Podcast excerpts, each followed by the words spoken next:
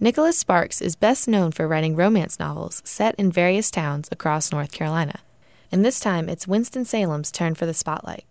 One of the main characters in The Longest Ride attends Wake Forest University and soon falls for a local bull rider from King, North Carolina. The book turned movie will be filmed in both Wilmington and Winston-Salem. Rebecca Clark, executive director of the Piedmont Triad Film Commission, says it's a big opportunity to showcase the region. Um, one of the great things about Nicholas Sparks movies are that it helps build tourism in an area. The Longest Ride is the ninth book by Sparks to be adapted for the big screen. Clark says she expects visitors to flock to Winston-Salem to see where it was filmed, just as they did to Southport, North Carolina, after Safe Haven was released in 2013. Currently, filmmakers are looking for extras, and anyone in the Triad area is encouraged to apply. Clark says it's a great opportunity. It's really interesting.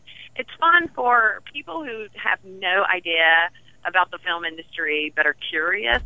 It's a great way to, to learn about what exactly goes on behind the scenes. Meanwhile, Clark says she's worried about future movie productions in the state.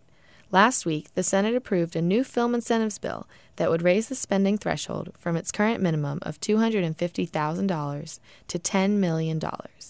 She says although the change could attract films with larger spending budgets, it could also create a disadvantage for smaller productions.